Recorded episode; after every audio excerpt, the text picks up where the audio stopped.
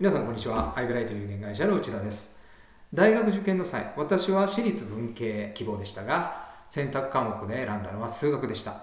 多くの受験生は日本史または世界史を選択していました。勉強をスタートさせると思ったように成績が伸びず苦しみます。自分は理系の頭ではない。自分には数学が向いてないのではないか。自分は頭が悪いのではないか。こんな風に苦しんでいた時予備校の先生からアドバイスをいただけたのです。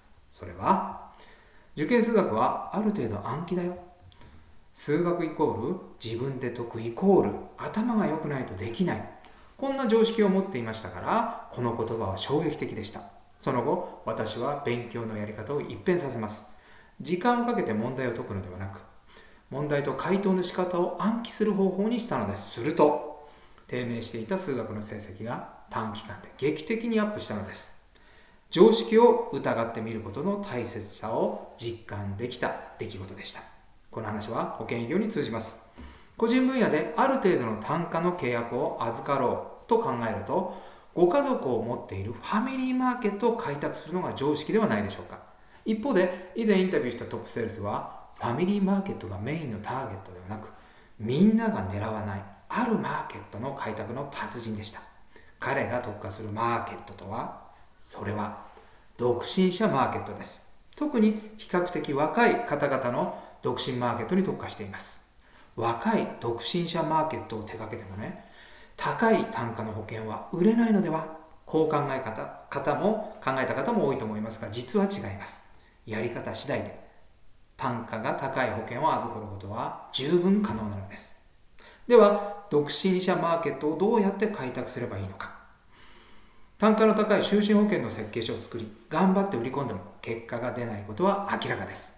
彼が最も力を入れているのは、なんと老後についてです。20代から30代の独身者に老後のことなんて話してもピンとこないのではこんな常識は捨てるべきなのです。多くの若い独身者は自分の老後の生活に強い関心と不安を感じていると彼は断言します。ですからまずやることは老後のニーズをしっかり喚起すること。そして老後に必要なお金と今後年金などでもらえるお金を明らかにするとおのずと答えが出てきます。1秒でも早く自分で老後のお金を貯めなくてはならないことに気づいていただきあとは貯める手段を一緒に考えていくのです。すると就寝保険が選ばれるという流れです。就寝保険を売り込むのではありません。ニーズを喚起して問題を解決しようと考えていくと手段の一つで就寝保険が選ばれるのです。さああなたも独身者マーケットの開拓を考えてみてはいかがでしょうか？